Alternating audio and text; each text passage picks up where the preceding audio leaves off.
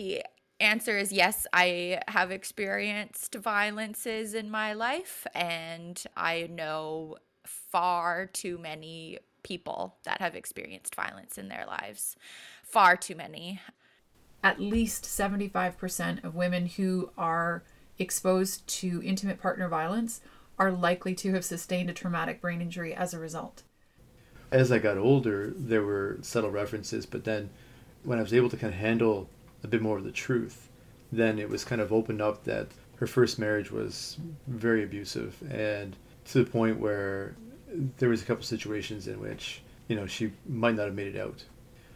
You know we only see the little tiny top of the iceberg and we don't understand the whole extent of the problem. So this is something that affects people all across society and something we should all be concerned about because all human beings should be allowed to live without the threat of violence. So why wouldn't i do that? And why wouldn't you step in to help? I think it just it makes the world better in general.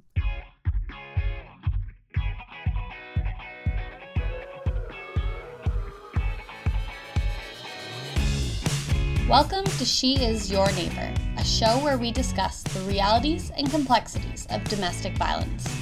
This podcast is brought to you by Women's Crisis Services of Waterloo Region, a charitable organization in Ontario, Canada. I'm your host, Jenna Main.